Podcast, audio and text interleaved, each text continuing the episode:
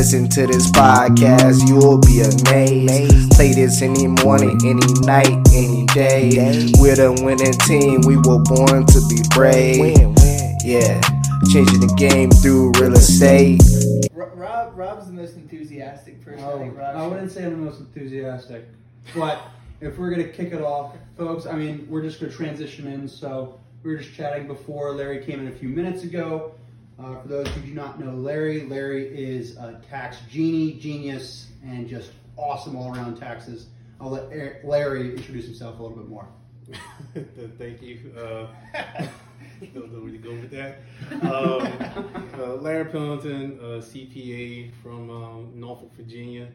Uh, born and raised here, um, and been doing taxes myself. Dating myself for over a decade. Um, started investing in real estate myself uh, seven years ago now, and then. Uh, three years ago, one of my mentors slapped me across the head and was like, "Why don't you just only work with real estate investing in taxes?" And I was like, "That's a good idea." Um, so really converted. The, the, firm is called PC Financial Services. Started with my partner Terry on Conyers, who is a Class A contractor in the area. Um, so then, like I said, we just kind of just been helping people um, along this time, and then narrowed our focus down to real estate and with some soul searching uh, developed, like kind of came up, like my mission in life is to help as many people as possible achieve financial freedom through real estate and taxes. I, I see that as the, um, the, the, that, that path to financial freedom for a lot of people. So, and that's where we are today.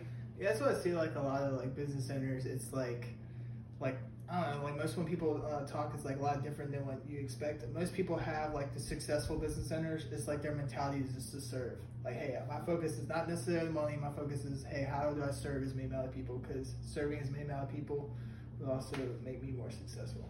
Yeah. Plus, I mean, money comes and goes, and like I said, it's, it's hard to. I mean, you hear about just like sad rich people all the Yeah. all the time, but uh, with everything that's going on, like in the world and our community, it's like okay, there's a lot of people that can need help. Um, so if I can like provide that in the best way I can, I can't help all the issues in the world. I can address these particular topics, especially taxes. so Yeah, um, then like I said, I like that to be my focal point. yeah. When, I'm sorry. I say when you were younger, were you like a math whiz or numbers like your favorite thing, favorite subject when you were in your school? You know, my dad has a story. uh, my dad and my mom, I guess at some point when I was six or seven, I said I wanted to be a banker, and I guess it all started from there. Um, and then yeah, I I enjoyed numbers, but the I really didn't know what accounting was. because A six year old knows what accounting is. Got your fake little money in the grocery store. Yeah, so I like I said, I, I just knew that my dad worked his ass off, and and every four fifteen he's talking shit about taxes and either the Washington Redskins at the time. So it was like he was was the two things he hated like, Yeah. uh, growing up. So I was like, I can't solve the football issue. I tried, but like the football issue, I can, I can try to solve the, the tax situation. Um, so that's why I kind of like started to kind of learn more about it, but I really didn't find my passion for it until I had a crush on the county teacher in high school. Oh. Um, didn't work out for obvious reasons. But, Probably for the best. yeah, probably probably for the best. Pretty sure Whitney's listening now. Hey, hey, hey Whitney, that's my wife. Shout out to Whitney. um, so, but uh, but it, it kind of picked up from that, and then going into college with an actual plan of I'm going to be an accounting major. I'm going to learn this, and um, and then kind of develop into how to be more of a, a tax expert along the way. And then, like I say, started to do more audits and whatnot. So, how I now I prepare tax returns with that background is that I prepare taxes as if they're going to be audited because, like I said, we're taking approaches that most people don't don't really use. Not saying they're aggressive. It's just a lot of people don't know certain real estate strategies, and if you're uncertain or the, the, the government doesn't really expect a lot of people to use it, so it's like okay, they want to check to see if you got all your T's crossed and I's dotted. Like audit's not a bad thing. It's just checking on what you already have done well. So unless there's actual screw ups, then we cross that bridge when it comes. Well, they say the IRS is like you know like normal parts in life, it's like you're innocent till proven guilty. The IRS is like you're guilty till proven innocent. Yeah, So that's a good way to put it. I mean, the burden of proof is on the taxpayer itself. yeah, So like if you're if especially like say if you're um, if you're running a tax business but then you're you're clocking in fifty thousand miles a year, okay, like you're you're there's going to be an obvious red flag. But if you're a real, like if you're a, realtor, then it may it may be reasonable. Depending, I, I know For sure. like they're driving oh like oh driving for dollars and all that stuff there. So there are ways to kind of make sure like hey what's reasonable because that's the main thing is all this reasonable does it have to tie to the penny you want to have as many invoices and receipts as possible but like I said you want to make sure that you're not overdoing it from any perspective there mm-hmm. So I guess just to jump right into it, I always wanted to know this question: like, what is from a CPA's perspective when like politicians and people talk about like tax the rich? What's your thoughts on that? So I have my own perspective. But I'm curious to what like from your like tax knowledge Your aspect. point of view. Yeah. Yeah, I mean, I think it goes back to rich versus wealthy, where like rich is that you just have a lot of money, you just made a lot of money, but wealthy, like you, you probably have put systems and, and, and um, plans in place to actually take what made you rich and now made you wealthy and made your family wealthy from that standpoint there. So, and what comes with that is an opportunity to um, to take advantage of the tax savings that the government are is issuing out.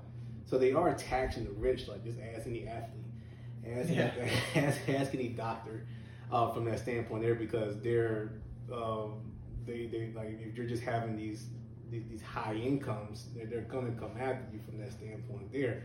But what people really want to know is like how do the the Trumps and the Kiyosaki's of the world kind of try to make as much money, if not more, than anyone else, and not and not get taxed because they're they're wealthy in a way where they're serving the country in a different way. Whereas like okay, they're providing jobs, they're providing housing, they're um, they're or they're people that are investing into food and energy and water, and those are different tax incentives that the government wants because they don't they want the, the private sector to help to help with that. Yeah. They want this, the masses to move a certain way. So one way to move the masses, give them a tax incentive. We need more we need more people for the workforce, or people need help with, with kids, like give them a child tax credit. Want people to buy more houses, let them route their mortgage interest, so forth and so forth. Same thing, like said, you deal with those type of deductions, or like okay, hey, we need people to provide housing. Okay, let them potentially write off 10, 20, 35 percent of the purchase price in year one with certain strategy and standpoint there. So, so the tax to rich, I mean, is, always is already there. It's just that are you now mentally in a in a wealth state of mind where it's like you can now put the team around you and put the system around you so that you can now um, uh, structure yourself in a way where like you're not seen as rich to the to the to the IRS. Yeah. And uh, you mentioned Robert Kiyosaki. Uh, the one thing that like really like my aha moment when they were talking about the four quadrants is like the E B, um, well no it's E or like a self-employed yeah, bu- uh, business owner and investor. Are you able to like talk to us about like hey what's the difference? Like how much this person gets taxed um, based on the other one? Because I feel like that's the biggest misunderstanding like oh well you said this person makes no taxes. Well technically that person makes no income. Like they don't pay any taxes. Yes, and um, so because I actually have a chart, and and other CPAs see the same thing as well, where if you're looking at the quadrant, so the E on the top left, your employees, they're at least thirty to forty percent of income being taxed. yeah um, once again, like your employee, you're not serving the country, you're serving your employer. Mhm. So it's your employer's responsibility, like whatever perks they want to give. So that's where then they can pinpoint how much money that you're actually making. Also consider in mind that whatever your employer is making or paying you, your employer gets that deduction. yeah So so that's a prime example there. Um, the S quadrant, self-employed, ends up being somewhat, I won't say the worst, it just it ends up being a little more detrimental, where it's more like 50, 60% of your income yeah because and a lot of people fall into that trap because they want to start a side hustle and they're making money, and then they're they realize that as an employee, you split your FICA taxes with your employer. Yeah. Now that you are self-employed, you are now considered the employee and the employer, so that full 15.3% of taxes all fall into your net income. Yeah. So, So- you pay that fifteen percent and the uh, and and and your and your marginal tax uh, tax rate as well. So so like it's so you you basically I won't say you're being hit twice. Well, you are being hit twice. It's just like said, no no one's really expecting to hit like I said. But then from there, like I said, the difference between self-employed S and big business B is something is I won't say simple, but something is straightforward as just doing the S corp election for your business, so that okay, you're now going from being a rich self-employed individual, but now you you are a wealthy business owner that you're now providing jobs, tax deduction. You're required to pay yourself a salary if you do an S corp election. So now you now take that 15.3%. So let's just hypothetically say you netted $100,000. You now like your minimum tax bill is going to be at least $15,000. Now we take that 100,000. You now S corp. You only pay yourself $30,000. You now reduce your taxes significantly from that standpoint there. So that's why big business owners they end up somewhere between 20 and 30 percent of their income being Yeah. taxed uh, because at the end of the day, like their their business is still making money. So there's depending how they're set up, they're still receiving the K one and still getting paid. So like they're still being taxed from that perspective there. And then you have your investors, um, which are somewhere falling between zero and ten percent of their income being taxed because a lot of their a lot of their activities are passive. They're putting money into places, and it's either um, they're not even either receiving it, um, or they're receiving a portion of it. Plus, there's these additional deductions and incentives um, that they can write off for investing into certain things like food, water, um, and, and real estate as well.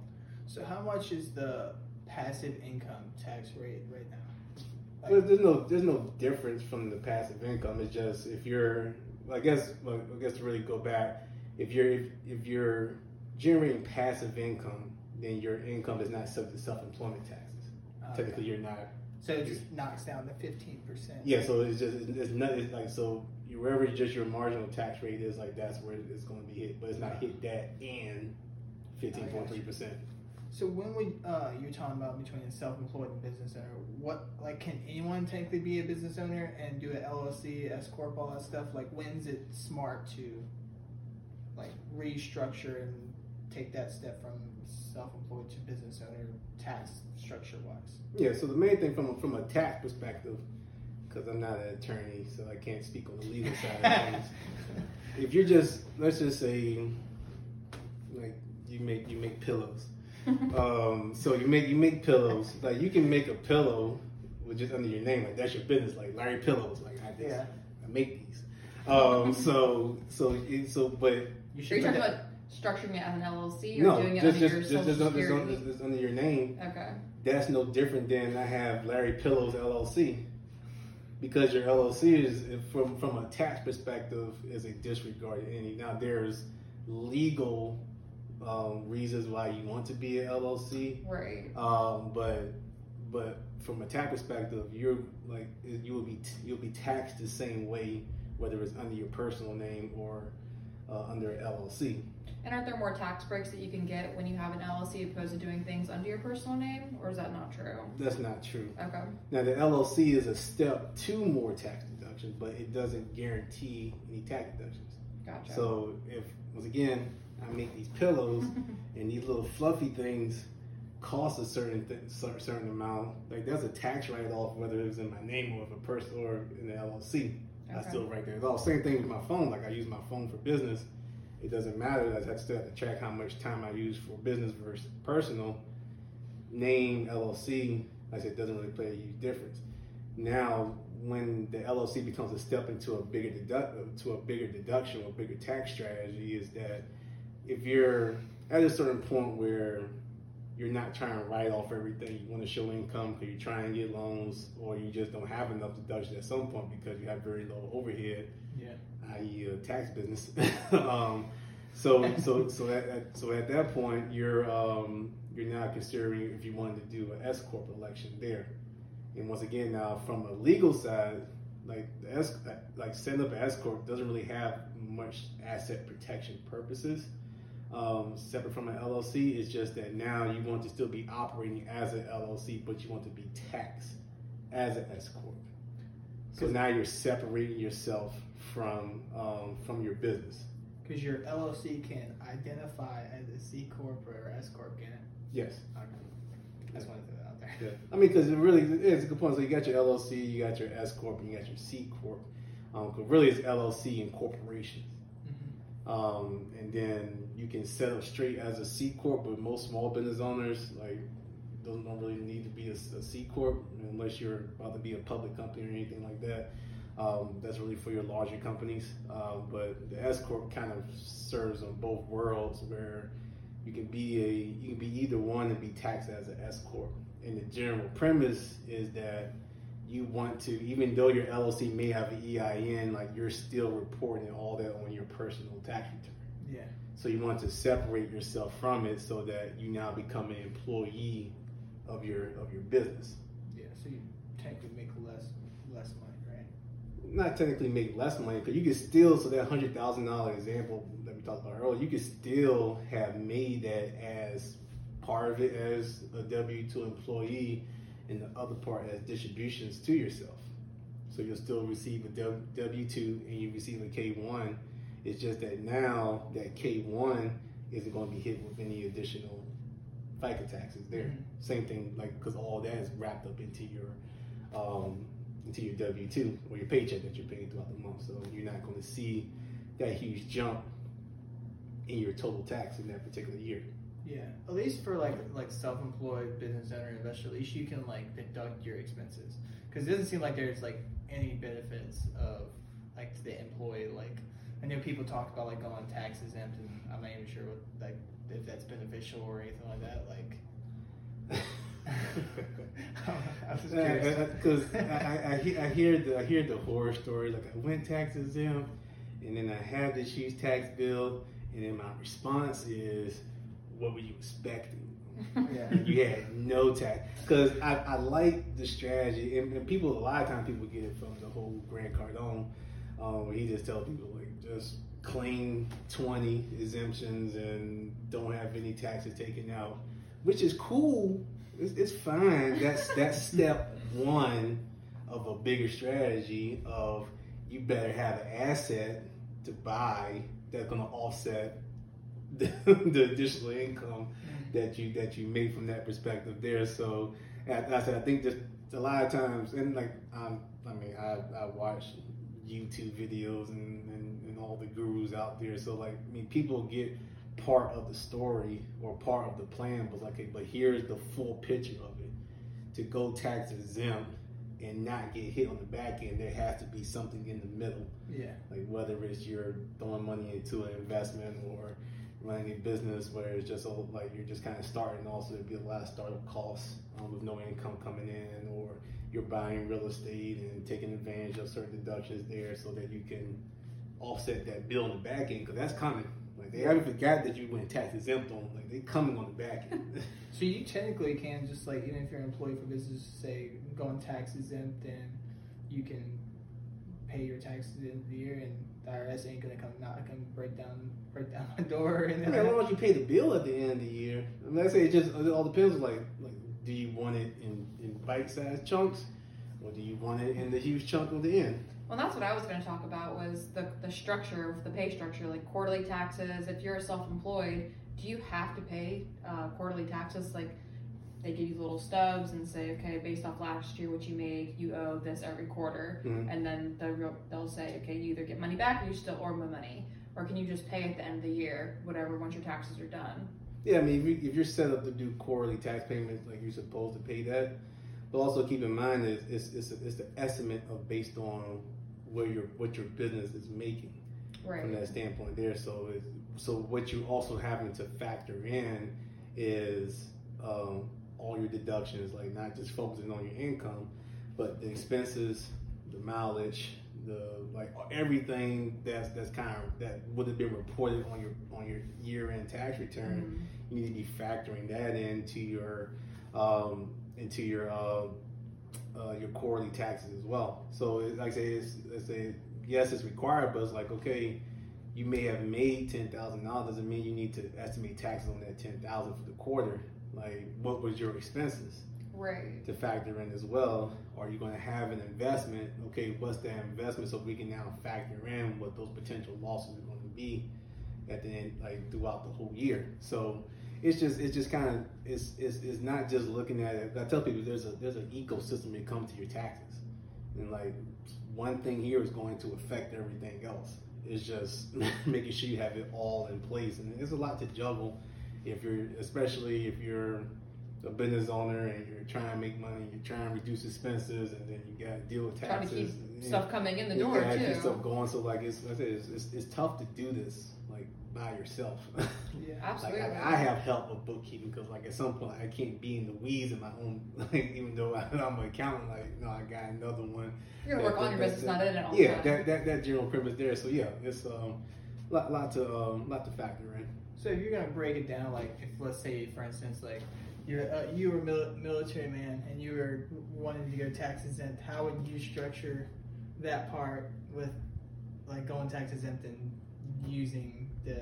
Is there any advantage to that and using that tax you were gonna pay, trying to find a way to maximize that or? Yeah, so like if once you look at it, I'm gonna go tax exempt, I'm gonna get this amount of money per paycheck. I can build that up. I can buy, um, I can buy this quad or fourplex or four unit, whatever. You know, you got people all over the country, so everyone has different Lots of properties. different terminologies on how they see a fourplex. Yeah. Um, and then like, hey, this is 2022. This is the last year of bonus depreciation. Do I then do a cost segregation study on that? Drive up the drive up depreciation in year one. I was managing it, or I was doing property management on it, so I can prove I'm a real estate professional, and um, and, and material, material participated with the property itself, so that now I have these huge losses that's now going to offset the taxes I'm going because you're going to see the taxes on your tax returns to make sure you, you have the losses to offset them as well because the, the income doesn't go away it's still still has to be reported it's just that you have this offsetting loss from year one of your of your property that's going to play a factor there. Gotcha. and then okay are you, are you confident to do that again the next year but for 2023 the whole bonus depreciation fell phases down to 80% is that going to give you enough where it's like okay i may need to get some withholdings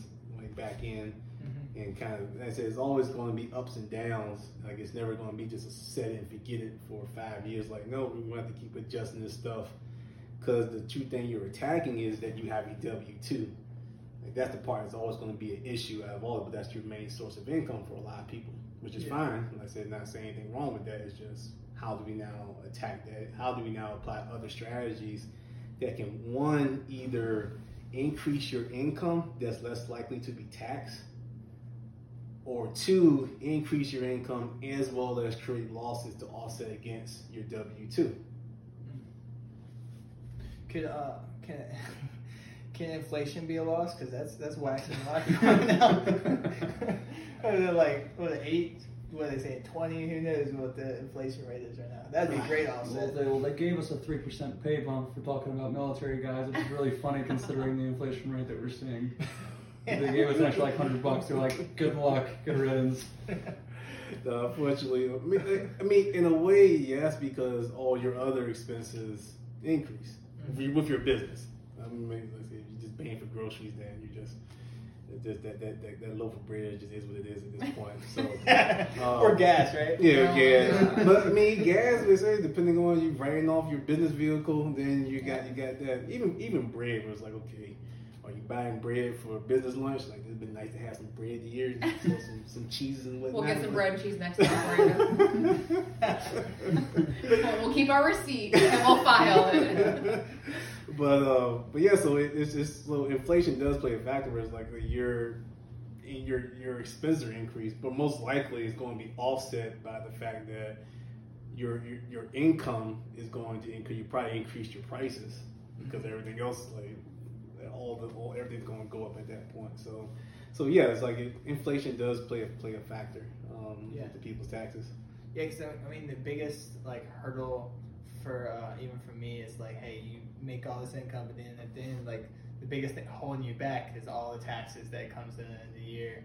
So like even okay, so we talked about employee, like what's some of the um, advantages you can do for that. So like self-employed, when you go buy like for instance like real estate, what can you write off as like a self-employed person? And say I'm gonna buy this investment property.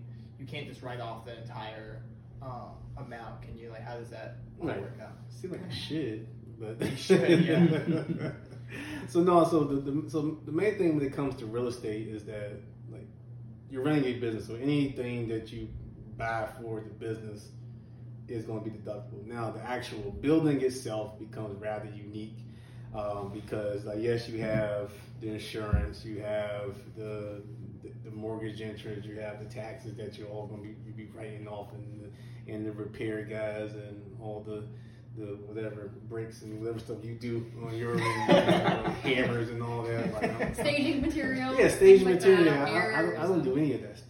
I, I just I just sit behind desk. Or when your tenant comes and floods your whole place out because they go out of town and leave the bathtub running. yeah, you gotta get yeah, get that yeah, you gotta, Gotta get that change the contractor in flooring. and all that. So all so all that becomes deductible. Don't mention that to Robbie. Uh, so plumbing's a little sore subject for Rob on a couple of his properties. I've had that Yeah, that's a three sore or subject. we've got to avoid that. Yeah, I have some deductions to list for next year. Yeah, the same same thing. Like I said, we had to get the the main the main drain in one of the properties in Newport News completely ripped out, and of course it was our portion, not the city's portion. So, Of so course. I feel I feel your pain. It always works out that way, right? It's Just just like, like, consistently how? at that line where it Yeah. just fails. I'm convinced they on their side of the water, they or on the other on their side of the plumbing, it's like better plumbing somehow, where it's like it never never fails. It's, a, it's probably good, probably. They have it That's lined with something when they installed it. Yeah. I just want to loop back around for people who are just starting off and people in the military who buy houses as they move from different places in PCS over and over. To reiterate that an LLC, what exactly, if any, tax advantages does it give you? No. Okay, just wanted to put that out there because I know that a lot of my friends are like, "Well, I need to make an LLC. That's why I haven't started. I need to do the company thing. and That's why I haven't started." Well, it's interesting. Uh, I believe it was Brandon Hall from Bigger Pocket, or Brandon Turner from Bigger Pockets, that said people throw the LLC out there because it creates it creates a barrier of something that they're scared to do, which is actually start. Yeah. It's like I can't start until I got this, and it's like okay, well, you don't need that. Then it's like okay, you're just gonna keep layering stuff.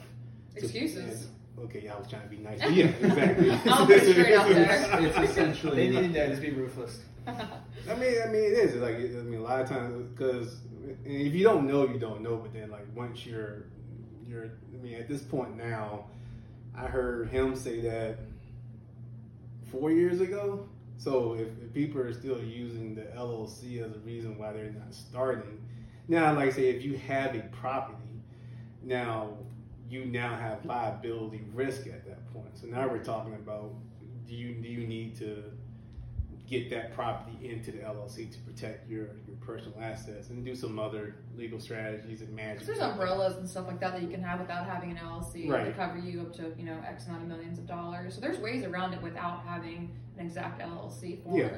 I'm Especially for people that live in California because to have an LLC in California, that's eight hundred dollars a year Wow. that you have to pay to their franchise tax We're board. paying like 150 a year, aren't we? Yeah. It's like a hundred or something. That's Yeah. pretty nice.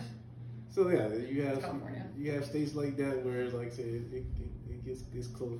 California is the worst. Like I said, there's some other states there, like I said, it's a couple of hundred, four, five hundred dollars, but but yeah, to have each so like so people are, are hesitant to have an LLC in California, so they use the umbrella umbrella policy to help the fact that like they don't want to Counter risk. Yeah. Counter. So it also it also depends on okay how many properties do you want under that one LLC uh, under that one insurance policy.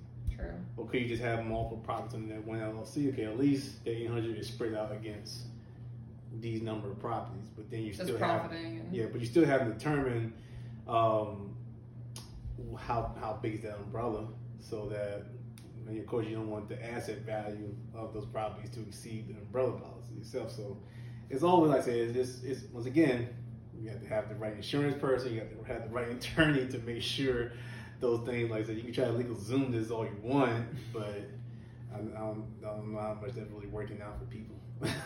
I think I think a lot of people with the whole LLC thing, they think that they have to get an LLC just to start deducting things, like deducting like rental income or anything. Like, oh, well, I don't have an LLC, and it's like I feel like it's a very big misconception that people have to. You have to have an LLC to start writing off stuff for businesses. Yeah, I mean, if, if you if you if it's just you, and let's just say you are, and pretty sure y'all making money on this podcast. I got, got a fancy setup here. um, I'm sure losing a lot. That's, that's that might be a deduction. But let's just, just say that your business was like doing podcasts and doing content and whatnot there. Even if you don't like, you had to buy all this stuff that, that we're that we're looking at. Like, and so if it's just you under your personal name, then like, do you have to like, even if you don't have an EIN number, like, the aspect of the business is still in, like, it's still going to show up in your tax return. You use your social security number, Yeah, right? you use your social security number at that point. And then if you do have LLC, then you put the your social security number in there, but I mean your, EI, your EIN number in there for LLC, but it, doesn't really change the fact that you bought this microphone. Either Right. way, you Yeah. have it set up, you can still Yeah, write you, it you off. still have still. I think a lot of people also are, are fear of that. Like one, that what you just said. Two, they're just kind of claiming losses um, without an LLC, and then they're going to be hit with considered as a hobby. But like that's either if you that's that's that happens no matter what if you have an LLC or not. So if you're just claiming loss after loss after loss, and not showing any um, progression of actually running a profitable business, then then you're going to get hit with that uh, that potential label by the IRS that you're just running a hobby. You're not really running a profitable business or trying to run a profitable business. Uh, so, like I said, that, that doesn't it doesn't doesn't help with that either. What if you're just really bad at it? Yeah, like I said, it's still it still kind of runs into that same boat of like, hey, like it's if you're whether you're bad or good, and and like I said, and there's scenarios where like hey, they spent a whole bunch of money in marketing, and and it's just been five six years just potential losses. Okay, at some point, like like it has to turn over yeah. for the better or just get or just get rid of at some point there. So I say, but then again, like I said, you just kind of put yourself in a, situation at that point. So for some uh, free free legal tax tax advice, uh, what um Non- Exactly. non- tax. what exactly can you write off? Let's say if I go buy a rental property, you can't write off the down payment. You can write off the expenses for title and all that stuff. What exactly can you write off? For? So on your settlement statement or HUD or closing documents, because I, I keep hearing people have different terminology for these things. so yes, you just can't take like, hey, I had to like I had to come to closing with thirty thousand dollars. Like you just can't write that off because a lot of that goes into the basis, the cost basis of the building. Um, and what I mean by that is that. Um, like the down payment or so like the title, um, any the, the loan costs associated with it, any taxes paid, um, and all that there. So all of that, all that stuff that shows up on that those first two pages, all gets all that gets broken out on your tax return in a particular way. Yeah. Um, more often than not, um, and, I, and I say that I say the basis because it leads into the fact that you can you can you can recover the cost of the building over a certain period of time, Yeah. and that's where you get into depreciation. Um, and depreciation is basically, hey, government recognizes there's wear and tear that happens with a building. Um, also to incentivize people to buy investment properties to rent out, to fix up, and all that. Um, they'll let you recover the cost of the building over a certain period of time. So those title costs, those um, those loan origination fees that everyone enjoys so much, like all of that goes into the basis either for the building or for the loan cost itself. So you so even though you, you eventually get to write it off, you don't get to write it off right away. Now there are some things like prepaid insurance, prepaid interest, um, prepaid taxes. If you're doing that, then those are separated from the basis of the building, and then you can actually write those off in year one. But So- it, takes, it takes an actual breakdown of the HUD one of the HUD to actually to understand that. So a lot of people are like all big about house hacking. They talk about like guy from Brandon Turner, and all that stuff. Um, are you able to go back and start? Okay, well, I've lived in this house for a year. Then I'm using it as a rental property. Can I go back and try to deduct the original? Uh, You can try to amend You're because it really it still is all about intent.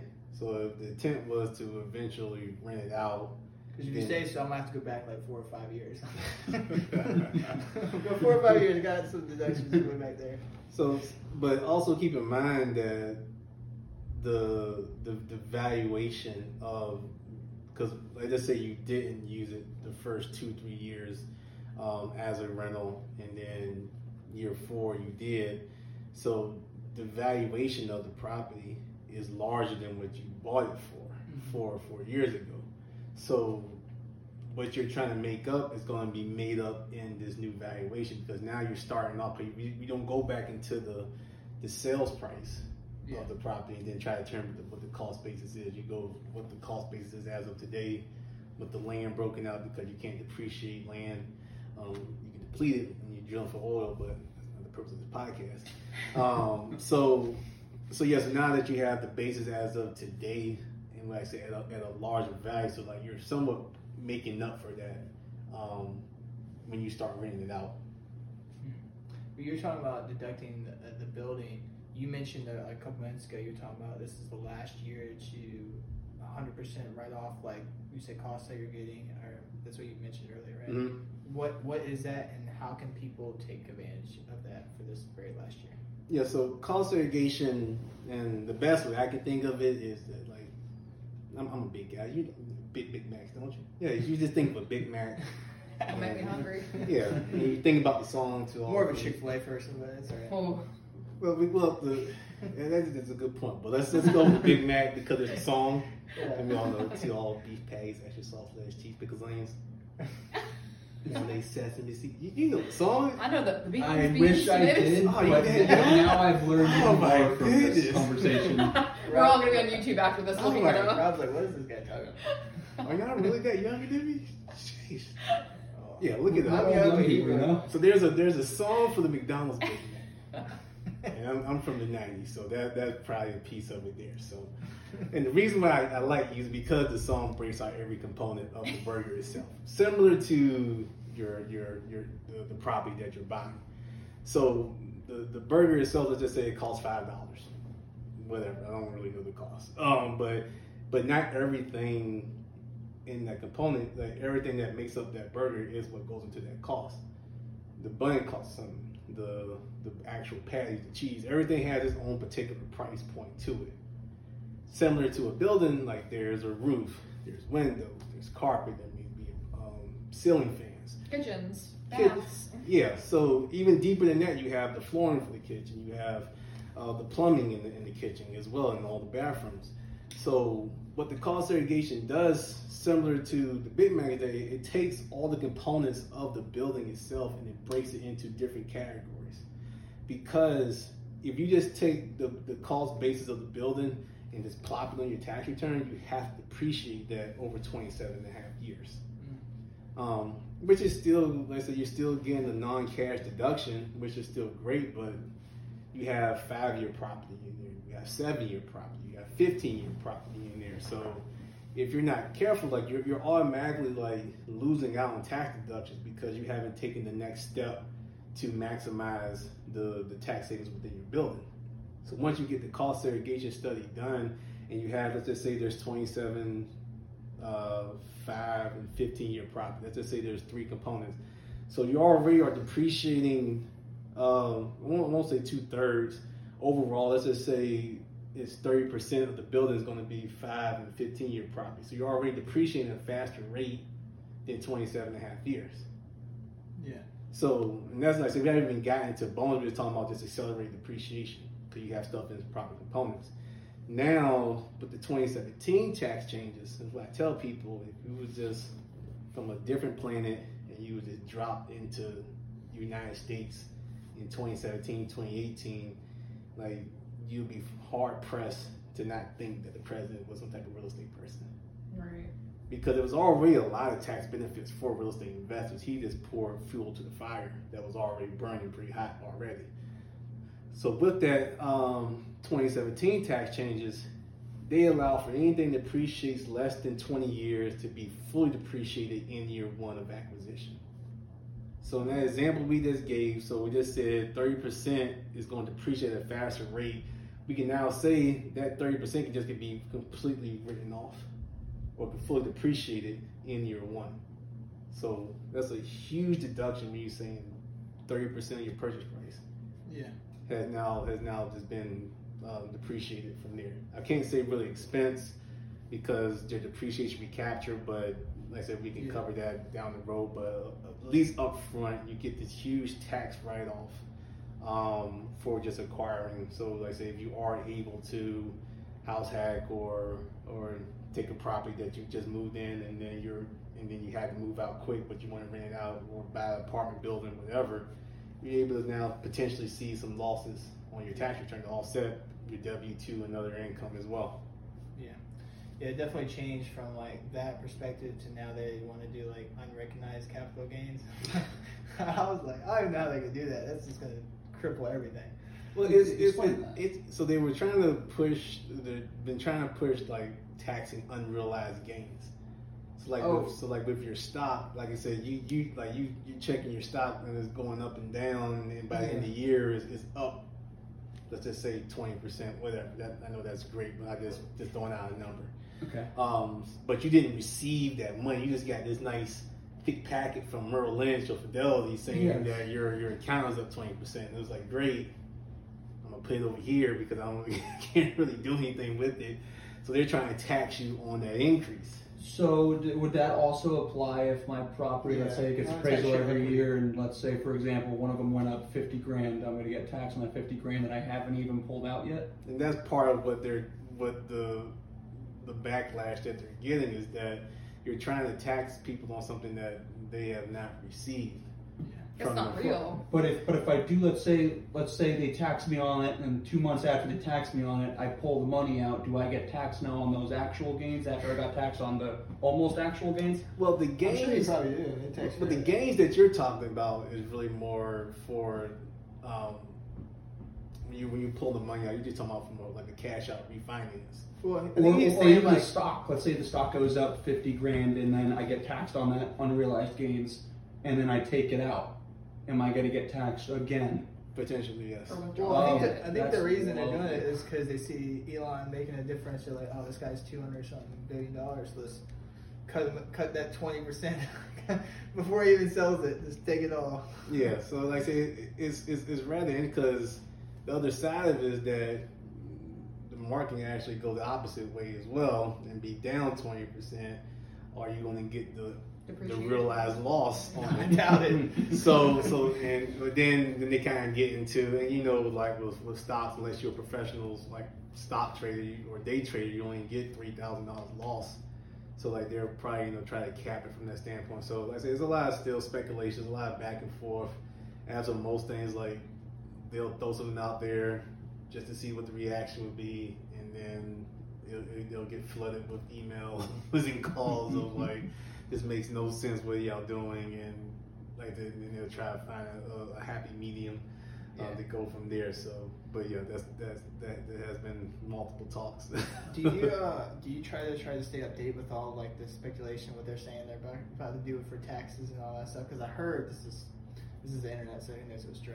Um, I heard like in California they're trying to make a, a massive tax on like if you sell the property within like a couple years, because I guess they're trying to limit. Uh, sorry, Alexis, uh, flippers. Have you heard anything about that? yeah so they're trying because because typically the flips what six eight months is typically the normal timeline for flips so Yes. No.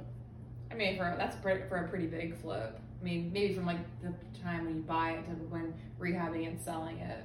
If it's it could be quicker Yeah. it- it's, it's less than 12 months absolutely. So then that's all subject to what it's called just all short term capital gain. Really, it's just your ordinary uh, marginal tax rate at, at that point. So and then people typically like to hold for at least a year if they want to do the tax savings, and then like then they'll they get the benefit of long term capital gains, which, which is only 0, 15, or twenty percent.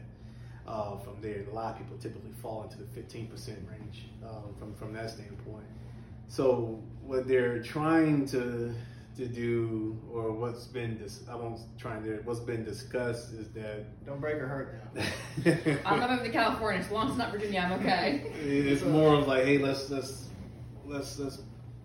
There's a lot of people who are just holding properties for for just a little over a year to get the long term capital gains rates and Check that box. Yeah, so they so they're like let's let's because at some point they can't re- they they can't really go after people who had properties for over a certain amount of time. So so yeah, like I said, it's been it's been talks over something like that. I'm not sure how much tread um, that that would get, um, but like I said, it's a lot of times it's just it's, it's, a, it's a lot of talk.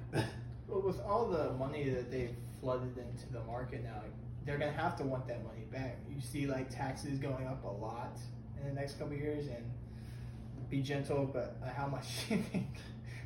But no, it's it's kind of hard to say how much taxes will go up because they talked about eliminating the, the corporate tax rate or increasing that, whereas like it's at twenty one percent now. They're talking about increasing. It used to be thirty. Uh, top of my mind, top of my head, what it was. It used to be thirty seven percent. Talk about increasing that. Uh, they talked about um, eliminating um, people being able to self direct funds. like Um, self-directed IRAs. Yeah, they, they, they talked about that. That got a lot. That got a lot of pushback, and they ended up uh, removing that off the off the uh, off the chopping block.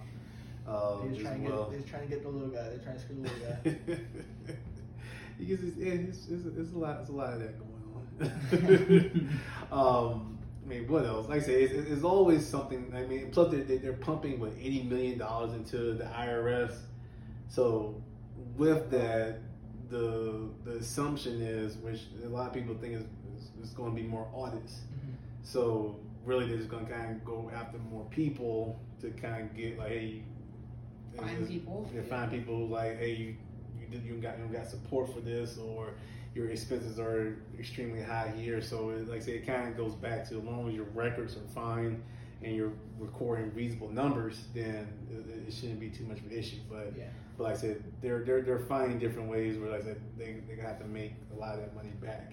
Yeah, I gotcha. if could ask about what your opinion is on how the tax laws will change given the new governor of Virginia.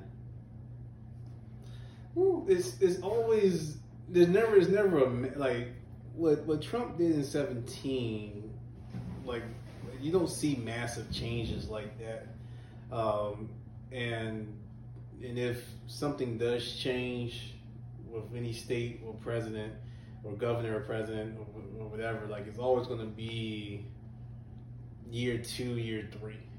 Um, from that standpoint, there typically there's rumblings of what this stuff may may end up coming uh, coming of that. So nothing's really earth shattering that that I've heard um, at, at, this point from a from a tax perspective.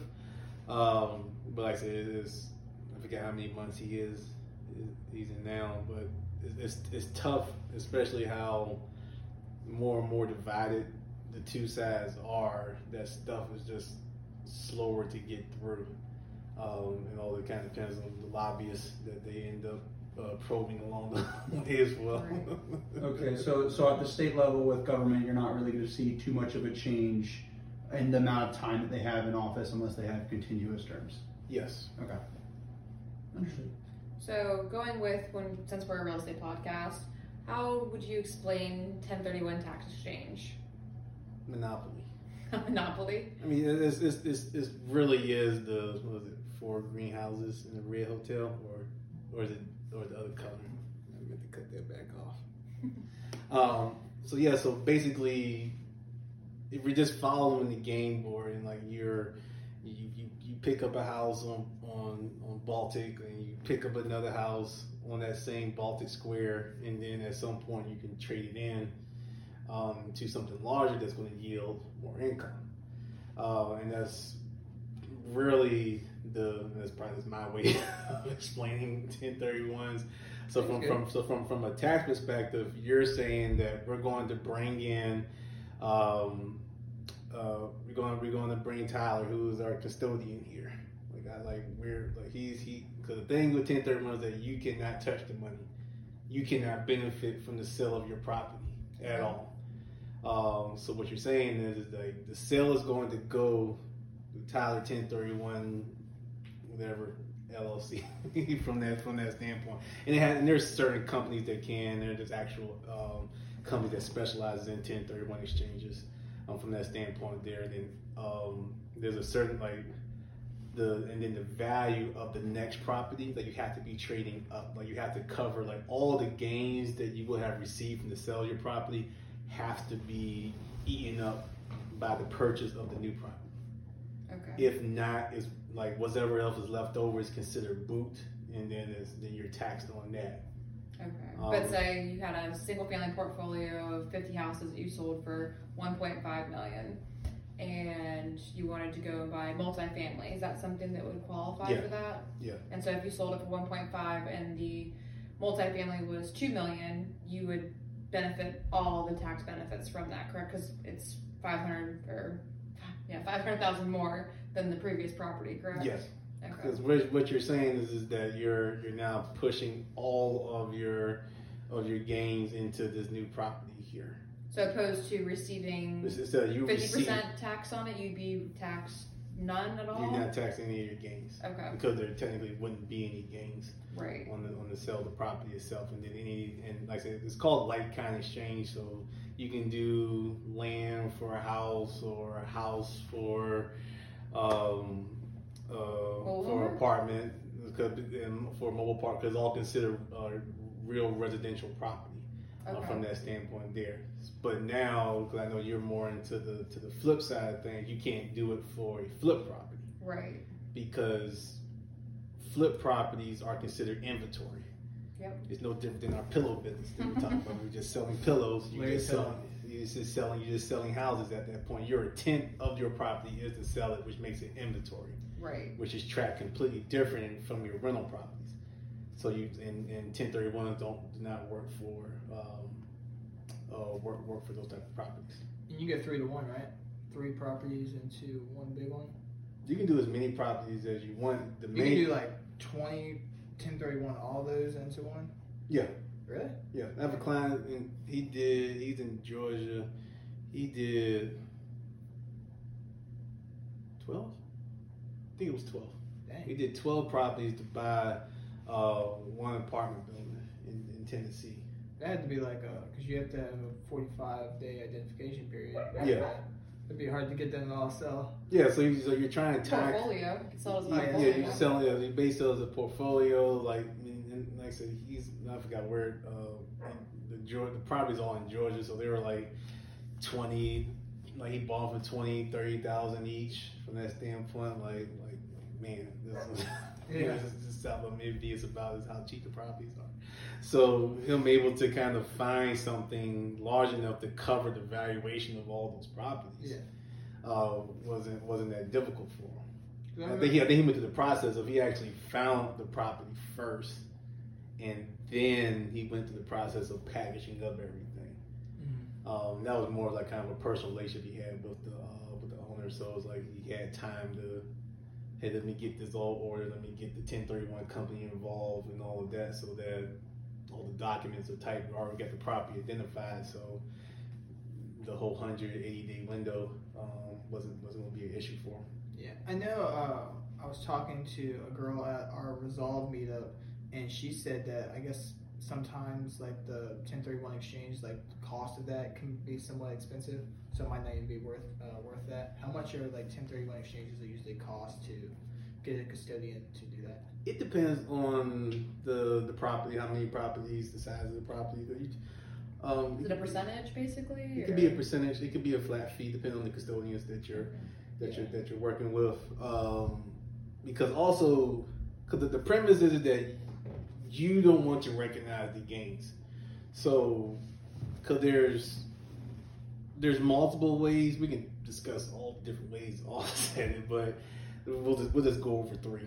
So we have if you have a rental property and you've been unable to claim the losses on the rental property because you're not a real estate professional or you make too much money, um, so you so you're you're capped at how much of those losses you can offset against your W two active income from there.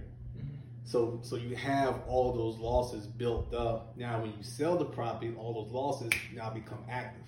And they offset the gain from the sale of that property. So you may have enough losses to offset the gain. Yeah. Built up losses, I should say, which is called suspended and roll forward.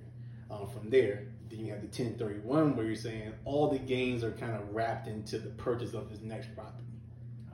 So you have that aspect of it. Then you have the cost segregation strategy of you you sell the property, you have this gain on your books, you buy the new property, you get the cost segregation, you drive up your depreciation, which going to lead into your losses, and you have those losses to offset the gain from your property. And there's other methods, like I said, but those are three of the main ones that real estate investors are using. I know you uh, mentioned ago, you're talking about being a real estate professional. I know there's some tax advantage for being a real estate professional. Do you have to make a certain amount of money? Like, what classifies it a real estate professional for tax purposes? Yeah, so real estate professional is really based on time commitment into into real estate, as well as in comparison to um, other businesses or work that you're doing as well. So the criteria typically is is more than is is everyone here's about 750 hours, but you, you at least have to work 750 hours in a real property trade or business that that you own at least five percent of. So I run a I run a real estate tax business, but I'm not dealing with the real property itself. So it, those hours of my business doesn't count, unfortunately. um, but obviously, her hours with flipping houses and staging and the stuff you do on, on cabinets and all that, all that still becomes a uh, the demo work. yeah, you, you, yeah. So all those hours would count. But then there's also the more than half your work time in that real property trade or business. So that and that part really what trips people up because if you have a full time job, it's tough for you to prove that you work more than half your time in a real property trade or business. Because the average person works what two thousand if they do 40 hours a week, 2,018 hours or something like that, 2,020 hours Yeah. a year. Emphasize average. Yeah, average. So if you're just just working the bare minimum, let's just say two thousand. Let's keep it even. Let's just say two thousand. Now you're going to tell the government that you work two thousand and one hours in your real property trade or business. So that's four thousand hours of work in a year, weekends, holidays. You, may- you, you may or may not have kids, nights. So, like, okay, you may not have a strong enough case. Easy, easy. Easy, I got that. Easy. We don't stop. How, how do you how do you prove that though? Like, uh, it's like, kind of my own like little time charge? Just clock in. Yeah, I mean, out. similar to what you what we talked about at the very beginning, like the burden of proof is on you. So part in like like because real estate professional status is probably one of the most highly like audited um, uh, tax items in the tax or tax items in the tax code itself because how easily manipulated it can be made. Yeah. Because you're just saying I put hours here, so they want to see your time log. Yeah. So like you're having to track that whether you're using a time clock or spreadsheet. Can you just show them your social media and be like, look at all my videos? If, I I guess if you have, that's a lot of posting though. right? so, so It feels that way sometimes. It doesn't have to be in one aspect. Let's say I've got an investment company. I'm also a realtor, and um, well, taxes wouldn't qualify for it. But let's say I have a construction company. If I ha- only have 300 at one, 300 at the other, 300 at the other, does that count as 900 hours? yes. Okay. So like construction, deconstruction, property management, leasing, basically anything dealing with the build, the building itself. Um, like I said, um, acquisitions, like you're actually selling properties to a lot of your realtors and all of that. Um, but like, or brokers, but actual like the not the mortgage brokers, but the brokers of the property. Um, so like, say it doesn't have to be 750 in just one. It can be a combination of them all. Okay. But then there's also material participation, which is the other side of it there. Like once you prove that, that okay, that you're actively involved, do you have, um, do you have, are you actively involved with your own properties? Because because the losses are really coming from your rentals. So you can be an agent, um, have all the hours, have more than half your work time, but you don't have any properties. or if you do have properties, you're a passive investor in the syndication, and you're getting those losses, but you're not actively involved with your own property itself. Mhm. So those losses still remain passive and limited based off your your income. So a lot of people talk about the real estate professional status. It's not talked about enough is the material participation with your own rental property. So what if like do they take in income for consideration? You're like, okay, well, if this person only makes like four thousand dollars as a real estate professional, he's really not that. Either he's not good as a real estate professional, or Nah, no, they just, just, just, they gonna judge you. Just like, yeah, you, like you're usually like, yeah, yeah, you are. yeah, but it's You're like not, you're not a good real estate professional, but you are a real estate professional. I would say like, what if this person has uh, tons of real estate income, and let's say they have a, a, a job, and would that be like be able to say like, okay, well maybe he does work all those hours to make all that real estate money, like No, because real estate, especially rental real estate, is considered per se passive Mhm. um, to the IRS. So it's like they see it as a way where like a lot of money could be made, and you're not really actively involved with it. So so no, so they, they don't really take into account uh, like dollars. Now, like if you want to build your case, then like, that's a whole nother situation where like okay, you're trying to prove that that they're trying to challenge your hours, or you're trying to trying to stack it up with more stuff. You can, but they're they're not taking too much account into that. um. So um, yeah. No, c- c- carry. Um, with that so one. I have a question. So now that gas has gotten even more expensive, do they allow even more deductions or not? Like, cause I know it's like bottom the mile, right? Yeah, like 56, 57, uh, somewhere 56, 'Cause 57 you can write off your mileage or your gas. You can't write off both, right? Right, but you always have to track your mileage. Okay. So whether you're doing the standard mileage deduction or you're doing actual costs, um, which include depreciation on your vehicle, you have to track your miles in a way to prove that you're using your, your vehicle for business purposes. Uh, What's a good way to do it? Just like, hey, screenshot every time I get I have a gas there's an app you can download and some of them auto populate where every time you get in your car it'll track mileage for you. But I just set my speedometer every day I go to work and then clock it at the end of the day and then reset it every morning and it has an app where I just print it out at the end of the year. Well, if you have too many uh, apps on your phone, can you just uh, screenshot? I mean, some people still use spreadsheets and Google Docs to kind Yeah. of track where they're Notepad where, and where, where they're going. Some people use pen, uh, pen and paper.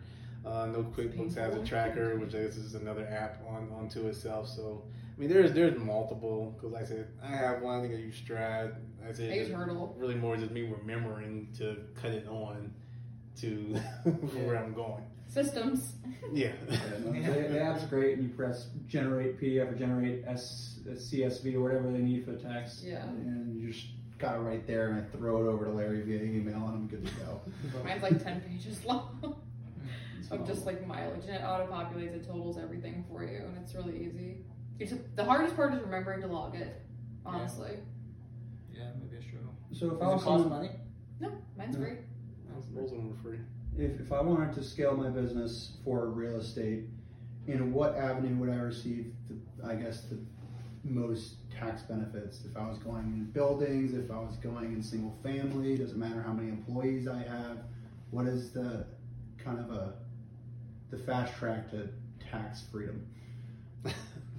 um, the, the fast track is to generate as much passive income as possible. So I mean that's because that's going to put you in, in, in the boat of like you're, you're you're making income in these areas. You, you may be uh, access to additional deductions as well, but you're also freeing up your time as well. Uh, where a lot of times is if, you, if you're just kind of I think a lot of stress people have with taxes is that they, they work so many hours and then they turn around and have to pay all this money back for all these hours that they worked. Um, so there's nothing wrong with paying taxes. Like this is how this, whole country built in more ways than one.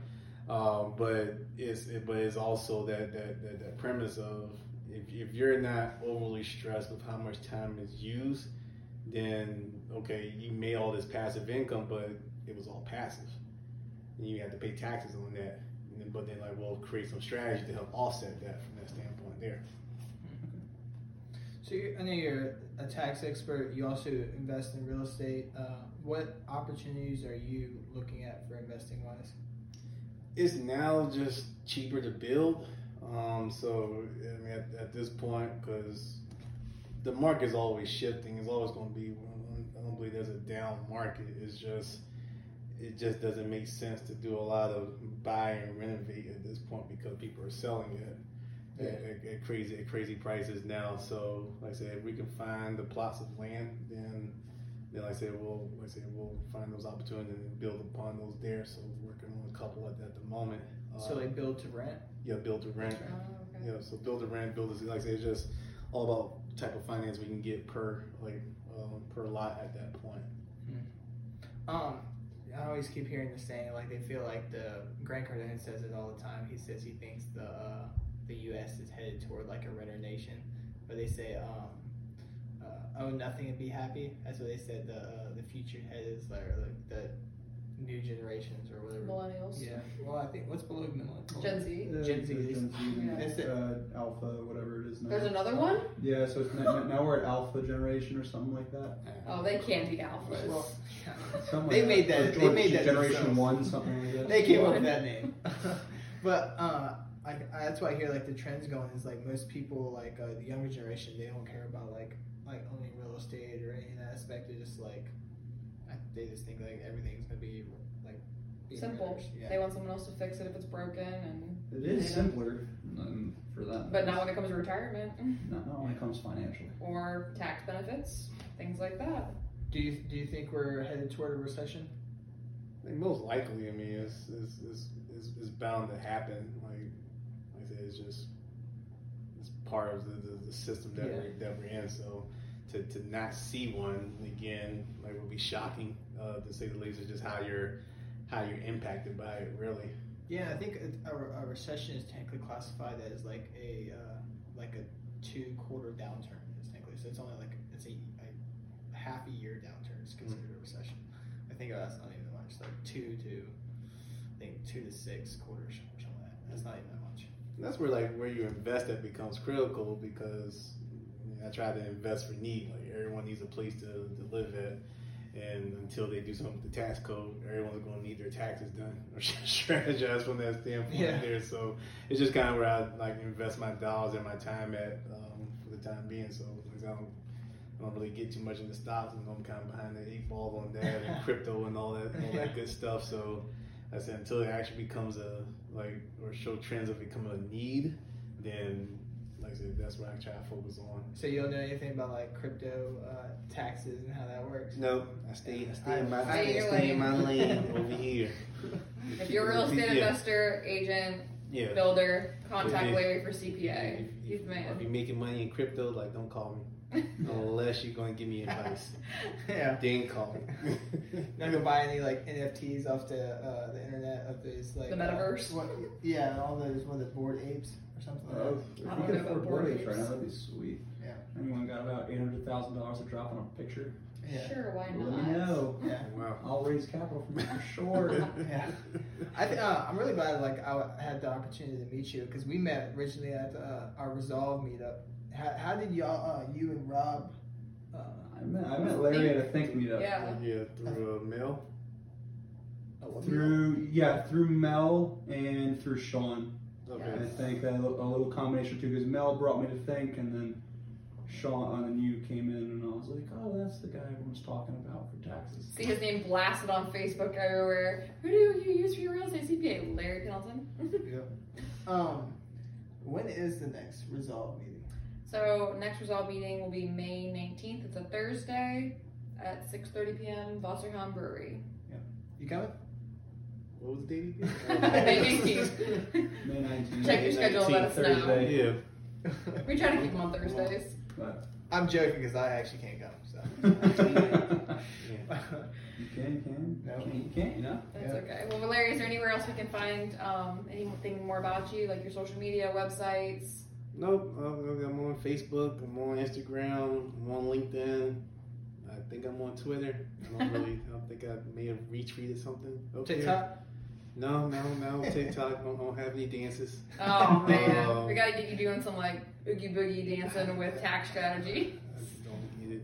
Like yeah, it's like weird. Like people, the box shows up here, and the person's like pointing this way. It's like, so bad. Like like ah, like that's just it's just not me. So, uh, but yeah, like I said, I mean, I'm happy to like chat up and uh, meet whoever. Like I said, uh, my all my social contact information is is uh is, is there to be shared. So I get texts and emails all the time. I get phone calls, but I don't, I don't recognize numbers. I don't answer Yeah. numbers I don't recognize. So it's So best. text you or leave a voicemail. it's best to leave, text or leave a voicemail because I will watch the phone ring and not answer because I don't have the number saved. So it's Okay. just it's just me. Um, but yeah, like I said, appreciate the opportunity to come in and add value and see our nice setup here, the fancy couch and pillows and stuff. So Larry Pillow. Larry Pillow 2023 coming to That's a your- store near you. business venture. Yeah, Larry Pillow. I'm gonna put that on the shirt. look into it. So But Thank you so much for giving us the time today, and we really appreciate all the knowledge you bestowed upon us. thank you, Yeah. thank you. Yeah. Boom. and uh, Clap again to cut the- but uh, speaking of our Resolve meetup, we actually so I met Larry uh, through the Resolve meetup, met Rob through the meetup, met I met you. Tyler through the podcast. I was like one of the first people you interviewed, and then I introduced you guys. Rob and I met on Bigger Pockets. Yeah, I was annoyed that there weren't very many meetups. I realized you can't really Yeah. advertise them very well. On It's like Pockets. anywhere you, and pretty much only people care about bigger pockets. So you try to post it and just take it down. They said we were going to overrun their forum, so they removed our first post that had like 50 or 60 comments on it. Yeah. Oh wow. And, and, and like it kept on growing. Like a year later, they're like, "Sorry, we had to take it down." I'm like, "What?" It wasn't even a year later. I think it was a couple months after. Because we've just known each other for like a year now. Oh, that's true. Yeah. I didn't realize how Because, long damn. it was. I I know. we did a lot in a year. I found my CPA through the meetup. I met found both my partners through the meetup. I met uh, found my property manager through the meetup, yep. So, and my line of credit through my business line of credit through the meetup. I've met some So- wholesalers that have come, and Yeah. had a lot of. I've made friends. We've kind of established like a little family resolve. It's not just like a real estate meetup. It's really a family and a great network. So lots, lots of fun people. Come and see us. So sweet.